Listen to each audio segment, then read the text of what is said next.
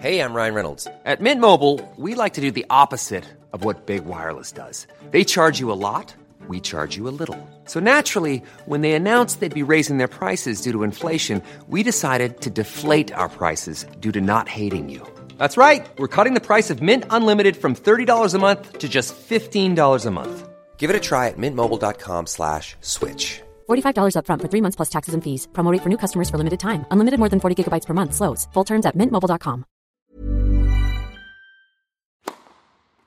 Please take your seats quickly, ladies and gentlemen.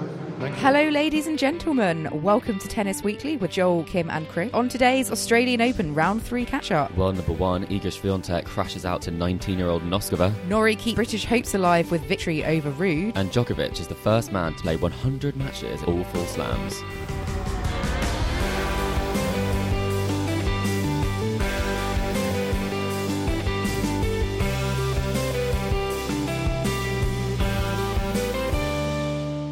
Chris, today is the 20th of January, and we are here to catch up on the third round action from the Australian Open here at Tennis Weekly HQ. We're actually recording as play is still ongoing. We've got Svitolina and Zverev on court as we speak, and we've just witnessed the Swiatek Noskova match, which has seen world number one and top seed Swiatek out uh, in the third round. Uh, so we've got loads to get our teeth into. Very exciting day for tennis. Um, what have you thought so far? It's all go, isn't it, Kim? What a time to be recording. I can't I can't get over it. I think we actually postponed recording so that we could get that Noskova result against Iga. I know that you're a big Noskova fan, so we both had kind of very vested interest in that match. So can't wait to talk to you more about that. But I mean, it's still going and it's quite fun. I always love it when we're recording as players on. We get a little update, like Svitolina took the first set, and we'll keep you posted as to how those matches continue. Yeah, exactly. Yes, I waking up to see Swiatek in a bit of a battle was perhaps not a massive surprise, but certainly great one for you know breakfast time in the UK. Put the tennis on and see a bit of a battle there. But um, before we do get into it, Chris, we do have some very exciting news about our crowdfunder. We've hit, well, not only hit, we have surpassed our crowdfunder target. Incredible £2,100 Wow. um, raised on there. So we just wanted to say a massive thank you yet again for everyone who's donated, um, whether recently or previously. You know, we've been overwhelmed by the generosity from our listeners. So thank you so much because it does help us keep going and allows us to do what we love and record podcasts all about tennis for our wonderful listeners. Um, it is still open, so if you would still like to donate and add to the celebration, um, if we haven't got round to it yet, then it does close just at the end of January. So still plenty of time if you do want to make a contribution. But thank you so much for everything we've uh, received so far. We really do appreciate it. Yeah, that's incredible. I think um, that's our highest ever crowdfund, so that's really, really amazing. And uh, thank you to everybody. Um, in other uh, good news, uh, you may know, we may have mentioned it before, but we are a finalist in the Sports Podcast Awards. Uh, last year, we finished runner up, and we'd like to go one better with your help. So if you enjoy listening to the podcast, it would mean a lot to us if you could vote for us um, to win this time. Um, the deadline is the 28th of January, and the link is in our description and in our bio on social media. So pause the podcast. Kim, I'm announcing pause the podcast. You've got time. Vote and then come back, and we can tell you all about what happened in the Noskova Swiatek match. But uh, the deadline for that one is the 28th of January. So if you don't pause it now, there's still time. yeah, no pressure. But um, let's get on to that Shvi- Swiatek Noskova match because uh, Linda Noskova has indeed taken out Iga Swiatek. She came from a set down as well, which is very impressive to not get disheartened, dropping that first set. You know, first time on on a big court against you know top seed, and she came back and six three six four in those last two sets to to cause that upset. She's through to the fourth round of a slam for the very first time. She's ended Swiatek's win streak, which actually went all the way back to September of last year. So it's been months since Swiatek has lost a tennis match. And uh, yeah, Linda Noskova, we knew she had form. We knew she was one to watch, reaching the semi-finals of, of Brisbane recently. But I don't know. Did did we think she could go all the way and get this win, Chris? What do you think? Well, I think a, a couple of um, the members of the podcast did predict her to go all the way. But I mean, when we saw the draw, we were all looking at those first two rounds when there could be an upset alert with Kenin in the first round. Second round, it could have been Kerber or Collins. Collins was I mean, looking like she was set for the win. I think at four one up, and um, normally when you see these sort of players um, in these tough situations, after that they get these tricky first few rounds out of the way, and then they just excel and keep kind of going forward. Especially when they've been down. You know, I think Kerber won Wimbledon from a match point down. We've seen that with Serena previously. It's almost quite freeing that they're on borrowed time, and they just think, you know what, this is all a, a bonus. But in this match, it felt like she didn't have more confidence in the fact that she had turned that one around last time, and none of us thought out of the first three rounds that Noskova would be necessarily the opponent, but or the opponent that would rumble her. Yeah, precisely. I thought once Swiatek got through that the Collins battle that it would, um, yeah, give her that that extra edge. I think you know because the rest of her draw was you know was looking very tough, possibly Ostapenko or, or Azarenka, then Svitolina. So it was not going to get much easier. But I did think that having come through those first two, she would kind of progress through. But yeah, Noskova. I mean, they had played before last. I think July it was. Swiatek getting the better of her there uh, in straight sets. But you know, she's clearly started the 2024 season. Uh, you know, a step up from where she was last year, which was pretty much her kind of opening season on the tour. And even last year, you know, she reached two two tour finals and um, had some wins over top 10 players. But yeah, really fantastic stuff. You know, she kept her nerve. Like, there's a lot of breaks in that last set. It was kind of up and down, but, you know, Linda just didn't seem phased. She was very calm on court, which impressed me with her her mentality. We saw, you know, Blinkova the other day trying to get over the finish line with Rybakina, and it was all a bit edgy, but Noskova just seemed much more um, level headed, I guess, uh, and confident about her game today. Yeah, she did. And the most impressive thing was that when I switched on this morning, it was 6 3 3 all, I believe, and Noskova was actually facing break points. Um, and then she came back from that situation and won the next two sets. And she kept a very level head, um, especially after being broken back, having been up an early break in that third set. And that's really the thing that was most impressive about it is that when you um, do start to get those thoughts racing about victory and this amazing result that you could have that she was able to keep a level head even when Swiatek was fighting back. And I think the key for me uh, in these moments was that her serve really um, helped her, especially the fact that she hit 10 aces in this match and just two double faults.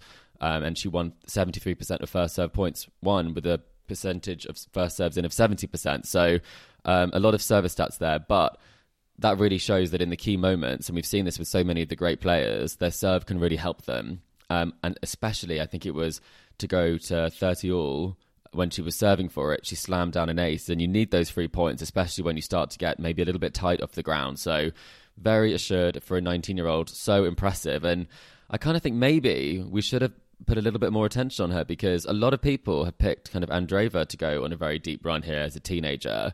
Um, but she actually took her out in straight sets in the quarterfinal of Brisbane at the start of this year. So, you know, Noskova is clearly in form. She did go out to Rybakina, but there's no shame in that, especially if you weren't bageled by Rybakina in Brisbane like Sabalenka was. So, super impressive.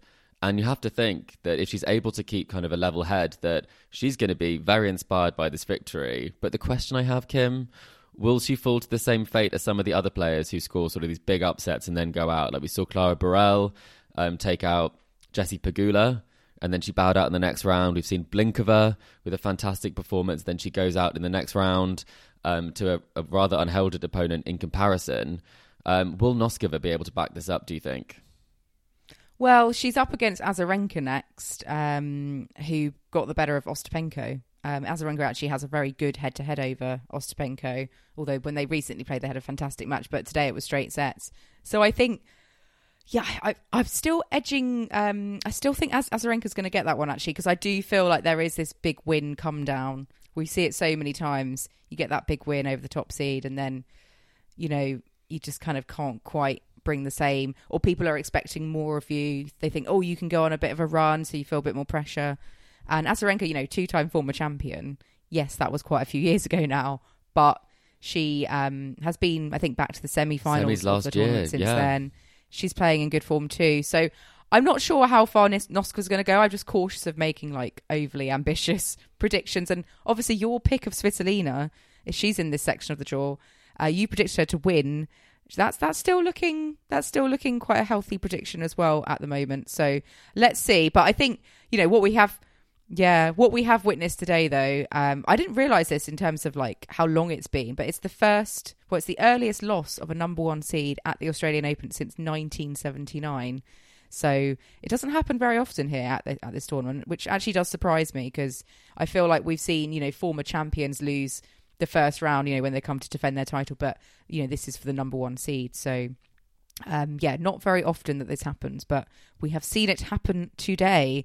Uh, so well done, Linda Noskova. I'm still wondering if Joel meant Linda Noskova when he predicted Linda Fruhvirtova, but I think he could have meant Linda Fruhvirtova, Brenda Fruhvirtova, or Linda Noskova. I think it was all of them. He knew one of those players, one of those young, talented Czech players, was going to do something incredible. But just one more word on kind of the Swiatek match. Where does Iga go from here? Because I think obviously she had a great end to last season. She's a very similar situation at the start of last year where she went out to Rybakina kind of quite comfortably in the fourth round. This was a, a quite a bigger surprise for her. Um, it's not the sort of match you'd expect her to lose, and it's not a match that the number one seed has lost in the Australian Open, as you say, since 1979. How do you think this will kind of affect her? And should we read too much into this, or was this just kind of an inspired performance from Noskova and Iga not necessarily having, you know, a lights out day? Yeah, I think uh, it's a bit of both. I think there's certainly areas of Iga's game where she still needs to do some development work, and you know, obviously you've got to um, keep improving and developing, even if you are world number one and have won a couple of Grand Slams. You know, she really this does seem to be getting a bit of a a bogey tournament for her. I think you know, um, and obviously she's not done she's not gone super deep at Wimbledon either. So these two tournaments are like her biggest focus now. I mean, I'm sure she'll be pleased to get back on the the clay of Roland Garros in a few months' time, where you know she still will be the overwhelming favourite, I'm sure, for for that tournament. Um, and I can totally see her getting back onto you know the hard court swing that we have, Dubai, you know the Sunshine Double.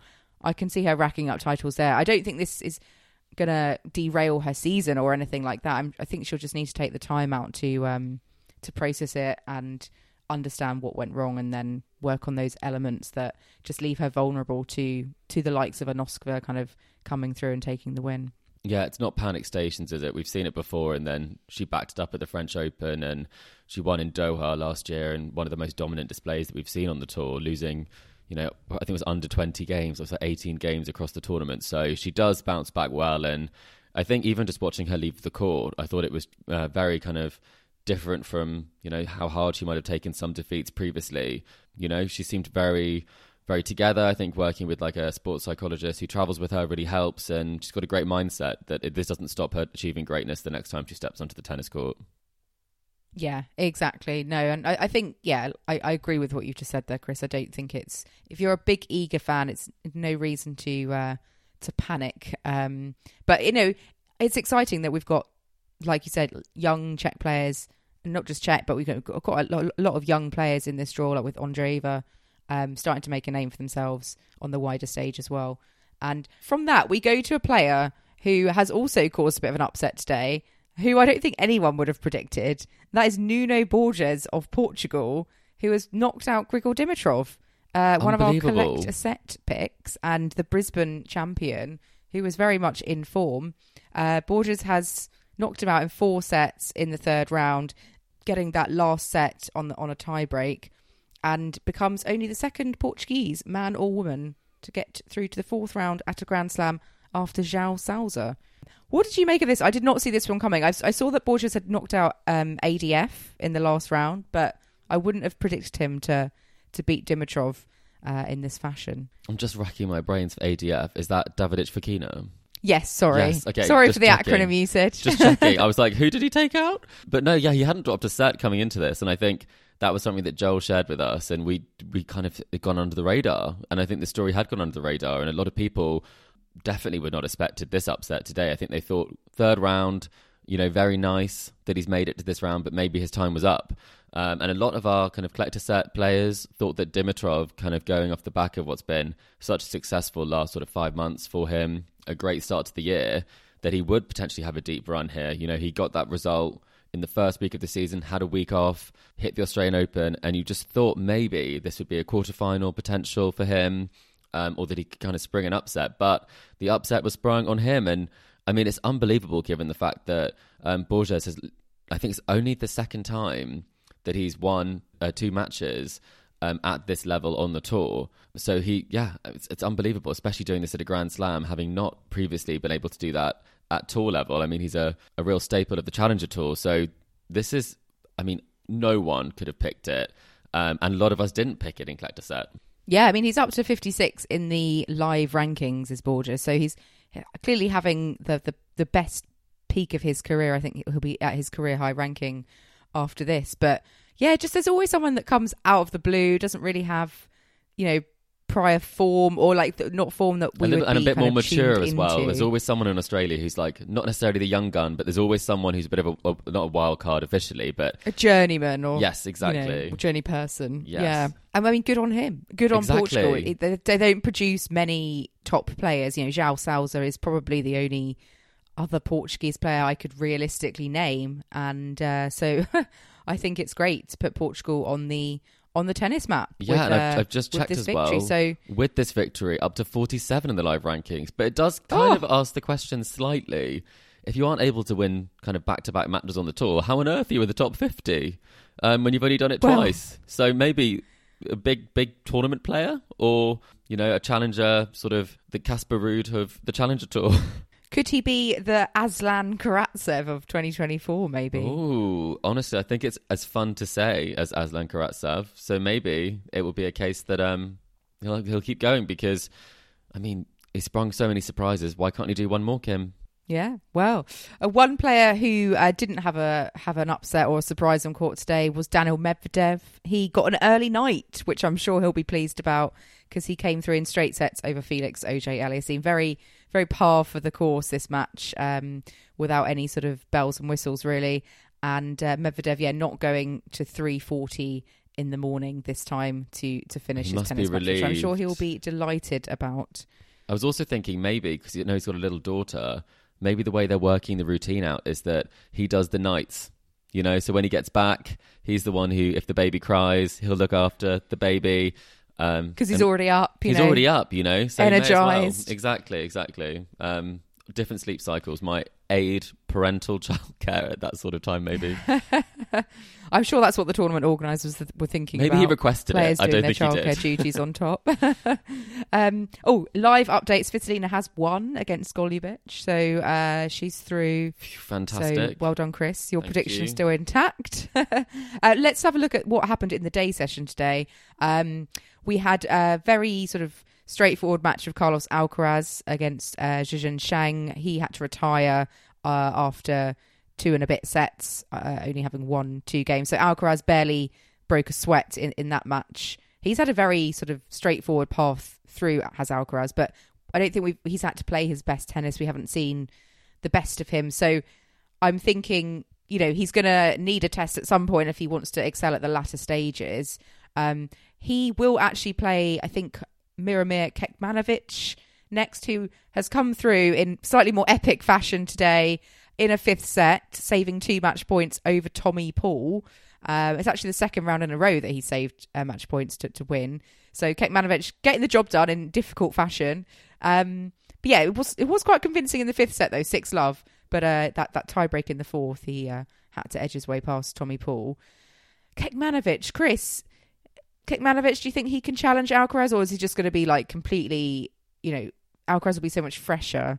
His uh, Kecmanovic's court time must be considerably longer than than Carlos's.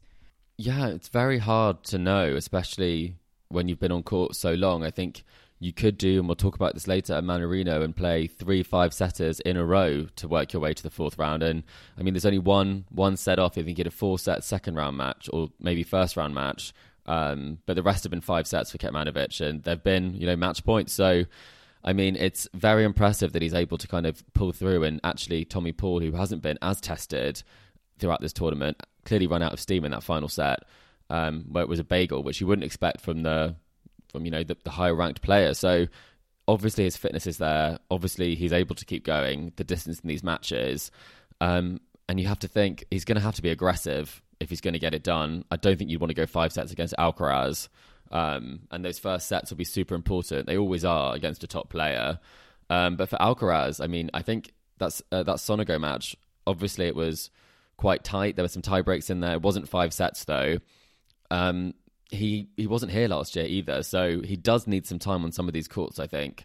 And Kecmanovic is not someone you want to play necessarily um, if you haven't had much time playing, because you saw him at the Davis Cup live against, I think, Jack Draper, and maybe you saw him play another time. And I mean, he really is a very talented player who sort of went off the radar a bit, and maybe is going to be coming back up into the seedings. But where do you see that match going? Yeah, he's a very talented player. I think he certainly is absolutely good enough to be, you know, top 30 seeded consistently. It's just putting that consistency together on the tour. Um, yeah, he was very, very solid against Jack Draper when we saw him, frustratingly so uh, for, for British fans. But And clutch, I can right? see him. Yeah. Oh, yeah. There was two tie breaks, two very close tie breaks, and um, so yeah, great clutch tennis. And I think spending that time as part of the Davis Cup team with, with Djokovic, you know, that's only going to hopefully rub off well on on your game. Spending so much time with with Novak, um, I can see him challenging Alcaraz to some extent, but I do think surely those that the, the long matches will uh, inevitably get to a point um, where I think if it goes long with Alcaraz, you know, Carlos is going to come through, even though we haven't seen the best of him on these courts before. You know, he's let's give him a chance. He'll be showing it one day, but um, you know, never say never. Never say never, but I do think Alcaraz will get the better of him. Um, other sort of interesting results from today. We mentioned Azarenka had beaten Ostapenko. I thought that would be a bit closer than it actually was. It was straight sets in the end. I was expecting it to be kind of a three set tussle, but Azarenka did really well, I think, early on to kind of make her mark. And then, you know, 7 5 in the second set, but she kind of kept Ostapenko at bay, really took her opportunities when she got them. So she's, I think, was delighted to come through in straights. Uh, and avoid a long a long battle. Uh, she's got Yastremska next, who is uh, who's qualified here and uh, is through to the fourth round at Islam for for many many years. So that's nice to see Yastremska back um, at this stage because it has been, I think, since Wimbledon 2019 that we've we've not seen her at this stage of Islam. She came through against Emma Navarro in three sets. Um, and Chris, who else do we have? Oh, Qinwen Zheng, uh, who we both have predicted in this tournament to at least get to the quarters. She has edged past her countrywoman, Yafan Wang, who took Emma Raducanu out the other day. This was 7 6 in the third set, 10 8 on the tiebreak uh, to come through. So, really close match. Uh, the two Chinese players really lighting up Rod Laver uh, earlier in the day. And uh, nice touch. Zheng also got to meet Li Na afterwards, who is the, I think, the last Chinese player that, that obviously went deep at Slam, winning this tournament 10 years ago, I think it was. Yeah, incredible. And um, I mean, I was thinking, so whichever way that went, was Li Na going to go and meet them? But it was very, very familiar. It was the first time they've met, apparently. And um, Li Na actually gave her a slap on the bottom as a greeting while she was doing press. So that was um, very unconventional. Um, Is that a Chinese greeting? I honestly don't know, but she seemed Qinwen Zheng did not seem at all phased by it and seemed very, very pleased to see her. So um, people were saying lovely scenes, and I'm like, it's a bit unusual. It's more of a, a funny scene than a lovely scene um, in my mind. But I mean, again, it shows you the level that Wang played against Raducanu because having watched that match, um, and obviously I wasn't kind of giving the analysis last time on the pod for it, but I thought both players really had a very high level kind of throughout that match, and I was so impressed with some of the shot making, and so this was a big hitting match. Um, and very similar in terms of their playing style, going for first strike tennis. That was very much the case in that match with Emma as well. So I think there's no shame in Emma's loss at all. Not that there would be if you give your best in a performance, but um, I was not expecting. I don't think a lot of us were expecting kind of um, this to be as close, given kind of the discrepancy there is kind of between the rankings and the form book. Um, but again, this is a big opportunity because now after the elimination of the world number one, um, Zhang is now the I think this is right, Kim. Correct me if I'm wrong. The highest ranked player in the top half of the draw, uh, highest seeded at number twelve. So what an opportunity for a Chinese player to kind of emulate and go deep like Li Na has, has done previously. It's um, it's the opportunity is there and it's hers to take. Is it Kim? Yeah, well, let's hope she fully embraces that opportunity because, you know, she's the 12th seed. She's been on our radar for a while. She's been kind of progressively working her way up. Um, she is kind of considered what, you know, one of the kind of rising stars. And it's been a while since China have had a a player go deeper at slam, to be honest. And I think, you know, 10 years on from Li Na, maybe it's, you know maybe it's it's the right the right time. So, um, but yeah, I think it was a great showcase for like Chinese women's tennis today. What we saw with her match uh, against her countrywoman. So uh, we'll see how far she goes. Um, and that brings us on to some other matches. Uh, we out on the Kia Arena earlier. We had Arthur Cazaux against Tallon Griekspoor. Uh, this is an interesting one. Cazaux, we talked about. Um, we mentioned the other day because he beat uh, Holger Rune uh, to to knock out, you know, Danish hope. Uh, and Cazaux's backed that up uh, with a straight sets win over Tallon Griekspoor, who is actually the 28th seed. Um, it's very unusual. You know, we were talking earlier about how players get big wins, they don't back it up. But Cazaux has well and truly done that. And in convincing fashion, uh, he's the first wild card from anywhere to make the fourth round at the Australian Open since 2012 when Lleyton Hewitt did it. So um, that's really great. He's only 21. What what a great start to your kind of Grand Slam career. Yeah, I mean it's incredible, and uh, a lot of the talk has been around, especially when we had the wildcard chat with Rodionova missing out as Australian number one, was these reciprocal wildcards. And for people who don't know about this, the different slams have kind of this sort of deal where a wildcard is awarded to a player from that country. So Australia has one with France for the French Open. Um, and that's very much something that does exist in between those tournaments. There's also um, similar with the US and the French Open. So this is kind of a scheme that kind of exists, but it doesn't necessarily exist for Wimbledon. It's not how that works. So um, it's to kind of guarantee that there will be different players that will appear in the Australia um, and in kind of France and in the US Open. But the thing that's a bit funny about it is that it doesn't necessarily always lend itself to a player who is very kind of highly ranked but misses the opportunity because there are so many highly ranked French players, so many highly ranked Australians and Americans that kind of this goes to a bit of a, I mean, a, truly the wildest of wild cards. I think there's been a lot of criticism because I think only on three occasions, I think in the last like 19 years or something, have the players who've received this wild card from France actually won a match in Melbourne. So this is kind of going against that completely because Arthur's also he's ranked outside the top 200, and so you wouldn't necessarily expect him to you know get this sort of win. So I think it's so impressive, and I think it kind of needed that because it does seem like it's a bit of an outdated scheme otherwise. And it is exactly for this sort of opportunity that a younger player might not have gotten from the traditional wildcard system. Yeah, exactly. I think, you know, a lot of people have, have like you said, been um, against this system because it denies perhaps more deserving players from elsewhere. But I think Cazaux is is proving a bit of a point here. You know, I think the, the, the defenders of this system will be glad that he's uh, made it through to the fourth round, and uh, you know, although the the odds are still against the wildcard system, you know, he's the only person to have got this far, really. Um, so the, the numbers don't add up, but you know whether whether they're going to think about changing the system or not, this will be a you know ammunition in in those that like to keep the system in place. Yeah, exactly. I think that's that is a good point to to kind of land on is that no one's gone this far who has had that wild card for 20 years. Um, and I'm not saying that every wild card is expected to make a big impact, but when you look at some of the names, you know, they've gone to people like Benoit Paire, Lucas Pouille has had this, I think, four times. Um, and some of them were before his great run here, and some of them were after.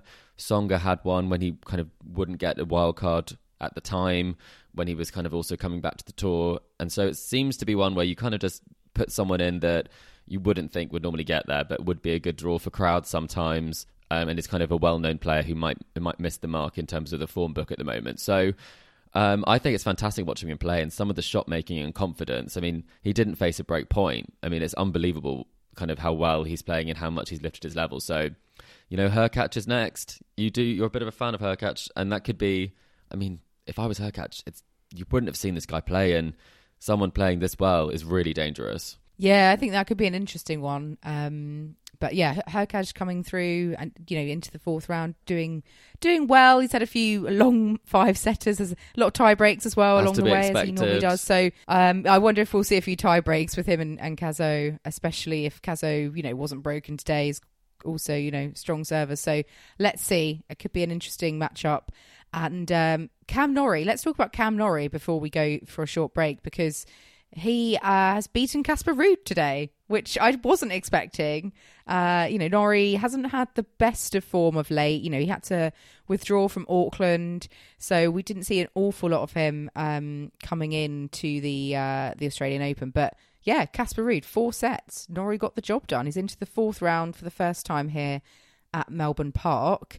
Um, what do you make of this, Chris? Did, were you expecting this at all from from Cameron Norrie? I think we were definitely hoping, you know, after maybe a little bit of a letdown last season, that he'd be able to kind of up his game again. I mean, this is almost the perfect draw at this stage. I mean, Casper hasn't traditionally had fantastic results in Australia. He hasn't actually prioritised it much until this year, I think, um, especially kind of having his off season after Australia last year because of his sort of um, global sort of tour. I think he went on with uh, Nadal at the time that we maybe not heavily criticised, but we did make a little bit of fun of at the time.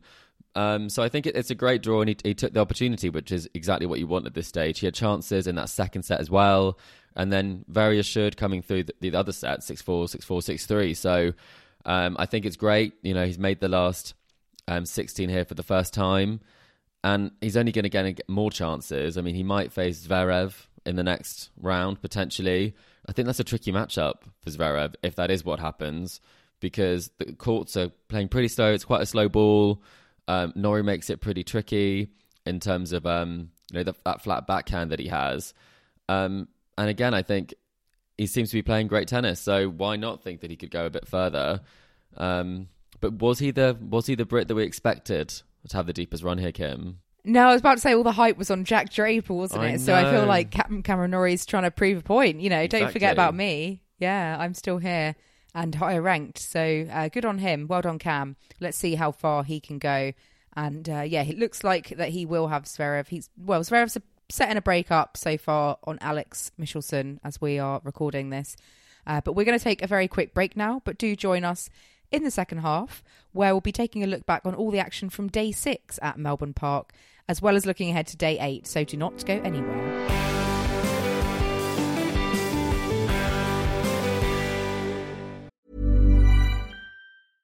Mother's Day is around the corner. Find the perfect gift for the mom in your life with a stunning piece of jewelry from Blue Nile. From timeless pearls to dazzling gemstones, Blue Nile has something she'll adore. Need it fast? Most items can ship overnight. Plus, enjoy guaranteed free shipping and returns. Don't miss our special Mother's Day deals. Save big on the season's most beautiful trends. For a limited time, get up to 50% off by going to BlueNile.com. That's BlueNile.com. Everyone knows therapy is great for solving problems, but getting therapy has its own problems too, like finding the right therapist, fitting into their schedule, and of course, the cost. Well, BetterHelp can solve those problems. It's totally online and built around your schedule. It's surprisingly affordable too. Connect with a credentialed therapist by phone, video, or online chat, all from the comfort of your home. Visit betterhelp.com to learn more and save 10% on your first month. That's BetterHelp, H E L P. Welcome back to the Tennis Weekly podcast. And now we're going to move on to looking back at Friday, uh, day six of the Australian Open. We started uh, on the show courts with a double bagel from Aryna Sabalenka. Um, six love, six love over Lesia Tsurenko. It was uh, a very dominant performance after, well, she did actually face a break point in the opening game, but uh, obviously saved that and just dominated the rest of the match. She said she was inspired by the number of bagels that Iga Swiatek delivered uh, last year on the tour. So perhaps, perhaps this year, you know, Sabalenka's going to be chasing the the the bagels, opening her own bakery. Chris, what do you think? You wouldn't bet against it. I mean, if you can deliver a double bagel at this stage of the tournament, you're obviously, I mean, you're seeing the ball like a football, I think. I would say, I mean, a question I'd also have based on his performance is she kind of the form player now? I think there was talk that, you know, Rybakina might be. Swiatek was also in the mix. Uh, people were talking about an awful lot um, after that United Cup performance, which was so dominant. And it almost felt like that result of kind of getting bageled herself by Rybakina in Brisbane has kind of spurred her on to really up her level and made kind of made her realise where she needs to be in order to get the result that she wants and defend this title. Because, I mean, 52 minutes, six love, six love. I mean, it's just obviously everything's working. Returns are working, serves working, getting the job done. She hasn't dropped a set so far. And I mean, there were a few question marks, and I think she just really wanted to make that statement that it wasn't a one off, and she should have probably won, if we're being completely honest, the US Open. I think she did choke quite a bit in that match, and um, I think she wants to make the point and she wants to get the title again. So, Kim, is Sabalenka the player to beat the form player of the tournament so far, in your opinion? Well, I think so, but I think Coco Gauff is right up there as well. She's been looking really good. She's had a fairly easy draw, in all honesty. Uh, she beat Alycia Park six love six two, very very dominant uh, again today. So she hasn't really been tested. She's got Magdalena Frech in the fourth round, who beat, beat Caroline Garcia uh, in the second round, and I I think Coco Gauff will come through that comfortably. So I think both of them are the sort of two I'm, I'm looking at. Uh, for the most likely for the the title now that uh you know we've seen Swiatek Rybakina out. But um yeah Sabalenka she's she is in imperious form it seems. Uh but I, would like to see her up against you know a proper test both her and Gauff. so uh, let's see when we get there. Uh, we also saw Stefanos Tsitsipas come through today uh sorry yesterday I should say can't work out what, what day of the week it is, Chris. Uh, Stefanos Tsitsipas came through, as did Taylor Fritz. So they are due to meet uh, tomorrow um, in the fourth round. Uh, came through in straights over Luca Van Assche. And um, Taylor Fritz came through against. Oh, who did Taylor Fritz play? Marozsan. Oh, Fabian Marozsan. Yes. Sorry, I uh, I lost track of the draw then. I was trying to work out who's there. Um, but yeah, both of them are through. Tsitsipas, you know, I've got him in my quarterfinal and um, against Djokovic. And I think you guys were a bit like, oh, he's got injuries, you know, blah, blah, blah. We saw him withdraw with injury beforehand.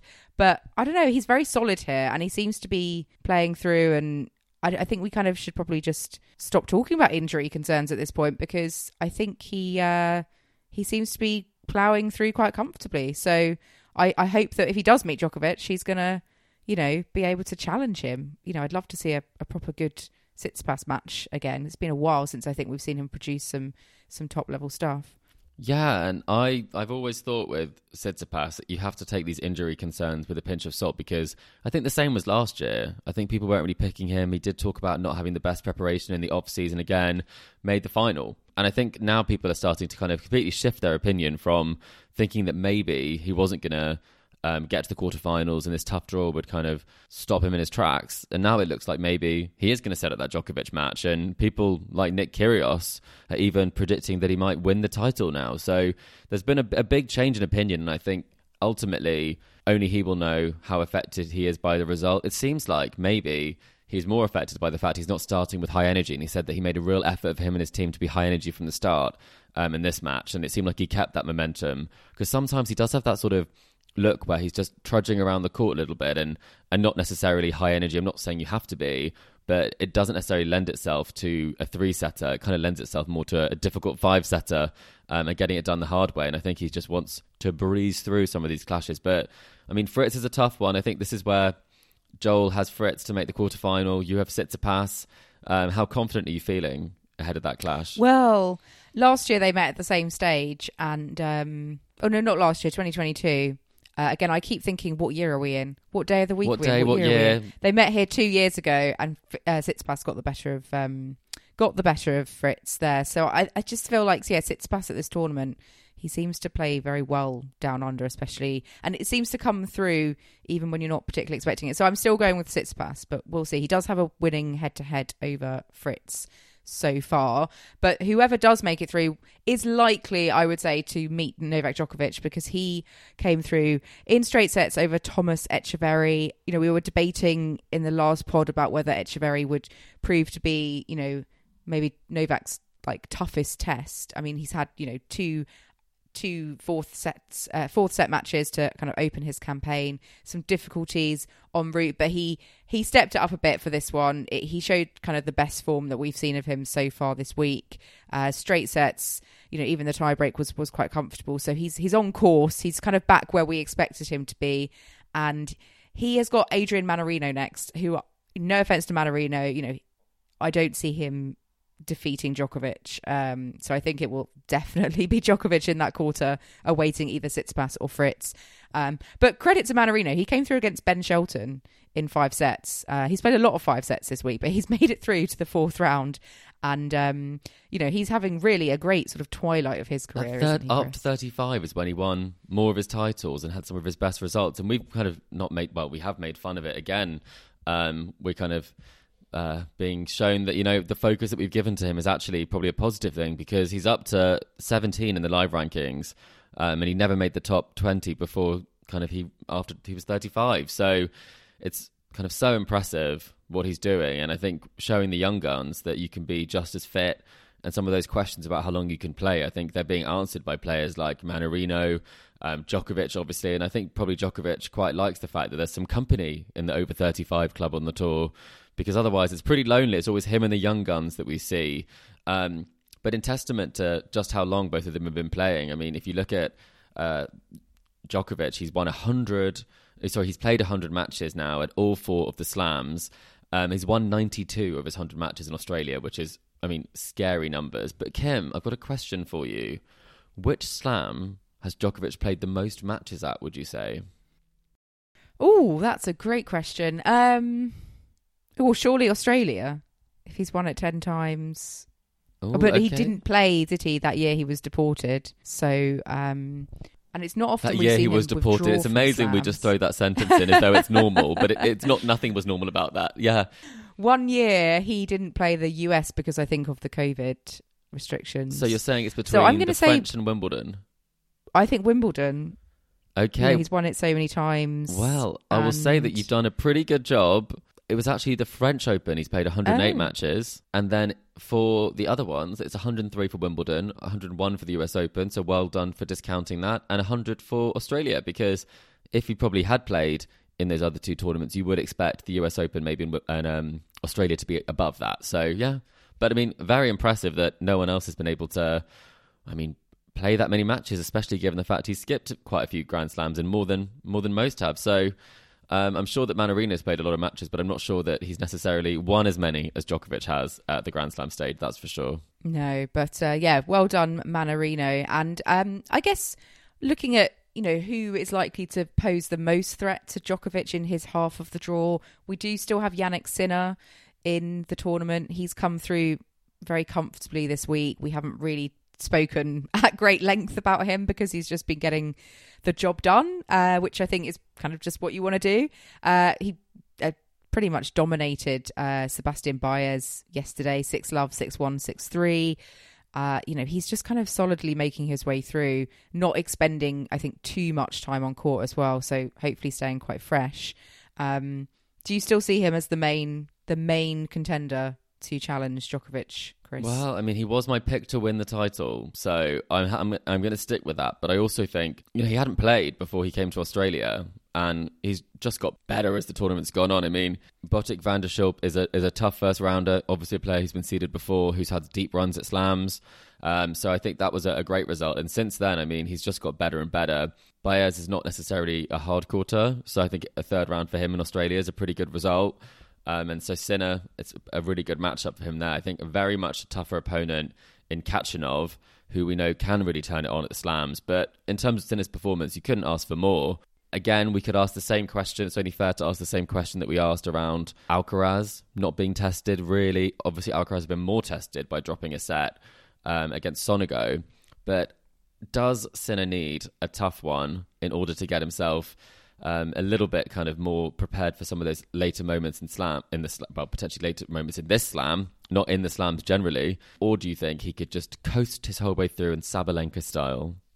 Well, he will have a tougher test, I think, in the next round. He's got Karen Khachanov, uh, who has come through against Tomas Machac uh, in five, no, in four sets, sorry, four very tight sets. So, you know, Hachanov, we know he's been at the semis uh, here before. We know that he, um, you know, on his day can produce lights out tennis. So I think this will be the sort of biggest test of Sinner's year so far.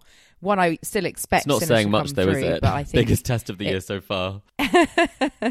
well, we haven't, like you said, he hasn't played any other tournaments. So, um, but yeah, I think Sinner's still looking strong. You know, continuing that that run from the end of last year. So yeah, I, I, I hope we see Sinner going deep. I'd love to see what he can do up against Djokovic after they played, you know, quite a few times at the end of last year. I think that would be really fun to see.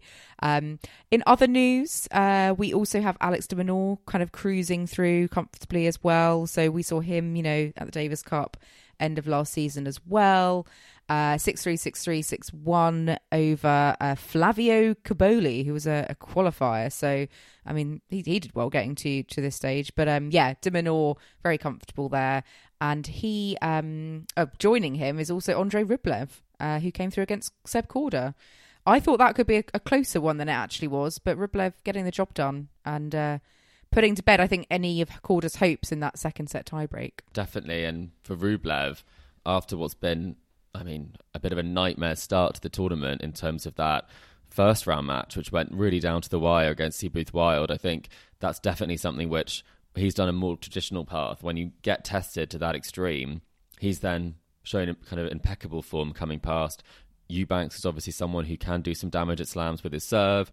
Um, I think the balls here and the surface here probably isn't helping Eubanks and a big server.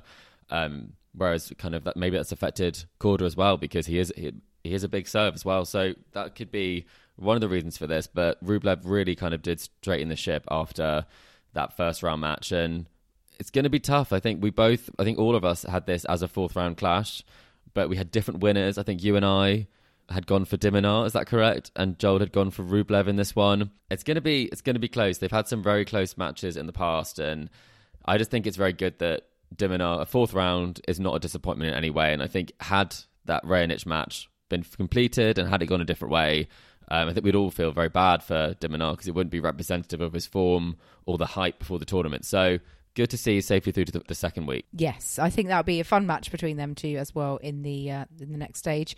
Um, we also had Anis- Amanda Anisimova coming through against Paula Badosa, so two players kind of making their comeback. You know, Anisimova has been out for about eight months for a mental well-being break. She's back now, and she is actually up against Sabalenka next. So I think that will be Sabalenka's like toughest test so far. But I think it's nice to see Anisimova back, getting some wins, and obviously Badosa. You know, she's been up highly ranked in the past, also kind of coming back from injury. So, you know, not an easy opponent there. Well, very interestingly as well, I was going to say, Kim, that um, Sabalenka and Anisimova, that's uh, a, a clash that lots of people would think, oh, obviously Sabalenka would be the favourite there. But I remember that the first time that they played was actually in the 2019 Australian Open, and that was when Anisimova burst onto the scene, and she just hit winners for fun that day, and she she won three and two. And I remember 2019, we were all thinking maybe this is the year that Sabalenka pushes on and gets a slam, um, and obviously it took quite a lot longer for her to get there. But she won her first four matches against Sabalenka. In 2019, she won at the Australian Open. She also beat her the French Open, and then she had wins in 2022 in Charleston, Madrid, before Sabalenka finally got a win against her, and that was in Rome. So this is not as straightforward as you think. And the, the thing that would give Sabalenka the edge is obviously the fact that she's more highly ranked and has had much more time on tour. But if you are someone coming back, this is almost one of your perfect head to heads. A big hitter seems to be someone who Amanda loves to play. Yeah, a bit of a bogey woman then, by the sounds of it. So perhaps potential upset on the cards for Sabalenka. We'll see. Um, but Anisimova will be going in, I think, without much pressure. You know, she's probably not expecting too much of herself in her first tournament or first slam back. So I think, yeah, that could be an interesting one.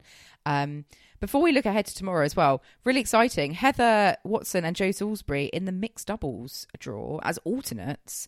And they uh, played their opening round against former champions and won in straight sets. So uh, British hopes going uh, in the mixed doubles as well, and and also we've got uh, men's doubles, of course. But yeah, good good for Heather and Joe there as alternates to come through. Yeah, lovely to see Heather getting a win. I think she's had a pretty rough time down under, um, and I think to be honest, if I was kind of in Heather's camp, I would say play your mixed doubles at your slams and play doubles on at the bigger tournaments, and maybe play qualifying at the bigger tournaments if you have a ranking for that. But I think doubles is where I've always seen Heather as being so talented and mixed doubles. There's something about her taking on like a man serve and re- and returning some ground strokes. She loves it, and I think some players love it or some players hate it. And they're a very very strong pair who I haven't seen play together before. I think I've seen Dart and Salisbury make a final at Wimbledon previously.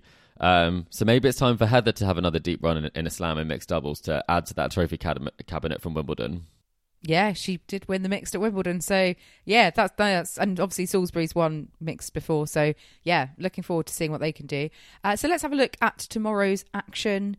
Uh, Rod Laver Arena. Uh, we've got Coco Gauff in action against Magdalena Frech, uh, Alex Minor Rublev, and Djokovic Mannarino as well. We've got on Margaret Court, we've got Anisimova and Sabalenka, Sinner, Khachanov. Uh, John Cain, we've got Fritz Tsitsipas. So it's all happening. Uh, Andreeva Krejcikova. Oh, we haven't even mentioned Krejcikova. Um, she's coming through, very wily opponent. But what are you most looking forward to in um, in the fourth round, Chris? Ooh, Who've this got is- your eye on? is a great question. If if I was to watch one match, no, that's not the question you've asked. It's the question I'm asking of myself. I would have to say that Tsitsipas Fritz, I think, would be particularly interesting because they both have a point to prove. Similar stage of their career. Um, I think that would be my top choice. And if I were to flick over, it would be for Anisimova Sabalenka, just to see, get a temperature check on how that one's going. Because if it is going well, I mean, you're going to see some of the best winners you've seen in tennis. But if it's not, it could be very one sided. What about you? Yeah, I would agree. I think Anisimova Sabalenka is probably my pick. I also am curious to see if Maria Timofeeva can continue her run because she beat Haddad Maya Yeah. uh, the other day. I think straight sets or something. It was very Yeah. impressive. It took her a while. She was getting quite edgy and nervous at the end to get over the finish line. I saw a bit of that, but um, you know, she seems like a very pleasant young young player who's sort of trying to make her her way through. Um, you know, get up in the rankings. Fantastic I'm- YouTube I'm- channel channel as well. I must recommend it. It's very entertaining. So, and we know Costa, you know, obviously a, a very young, talented player as well. That's sort of looking for going deep at a slam. So, I think that could be an interesting one. And I'm just, yeah, hopefully, I'm, I would like to see Andreeva get the better of Krejcikova as well because I'd love to see some of the young ones kind of come through deeper. Um, I think she's got a lot more to give, but Krejcikova can be an awkward opponent, as we know. So, Well, she's made the fourth see. round three years in a row here, which is something that not many people can do. No. Well, well done, Barbara. Um, but for now, listeners, I do hope you've enjoyed our latest episode of the Tennis Weekly podcast. We'll be back, I think, on Monday to round up all the fourth round action of the Australian Open. Do remember to subscribe to us to stay up to date on all the action from Melbourne Park. We're on Apple Podcasts, Spotify, and all major podcasting platforms out there.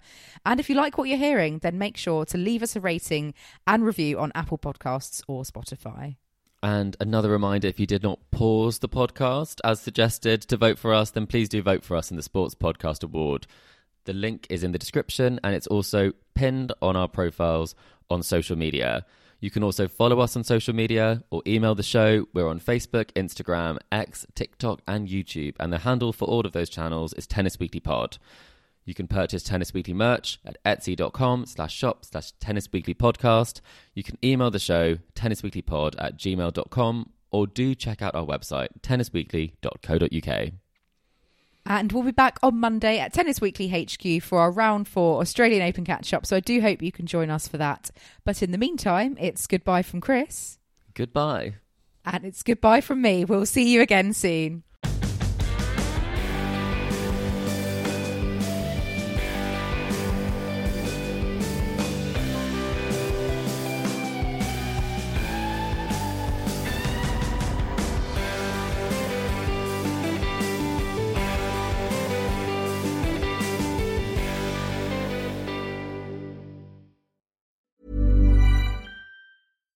When you make decisions for your company, you look for the no brainers. And if you have a lot of mailing to do, stamps.com is the ultimate no brainer. It streamlines your processes to make your business more efficient, which makes you less busy. Mail checks, invoices, legal documents, and everything you need to keep your business running with stamps.com. Seamlessly connect with every major marketplace and shopping cart. Schedule package pickups and see your cheapest and fastest shipping options from different carriers. With rates up to 89% off USPS and UPS rates. And with the Stamps.com mobile app, you can take care of mailing and shipping wherever you are. Make the same no-brainer decision as over 1 million other businesses with Stamps.com. Sign up with code PROGRAM for a four week trial, plus free postage and a free digital scale. No long term commitments or contracts.